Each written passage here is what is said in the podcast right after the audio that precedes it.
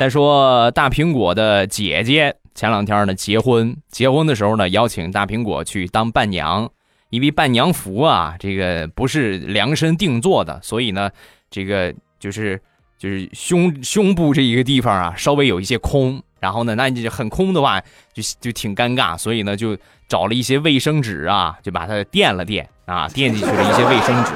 就在两个新人就是大苹果的姐姐啊和他那个姐夫。两个人结婚现场交换戒指的时候，很感人的一个时刻啊！交换戒指的时候，哎呀，把大苹果哭的呀，那个眼泪忍不住的往下流，流的实在太多了，默默的从胸口掏出了一卷卫生纸，开始擦眼泪。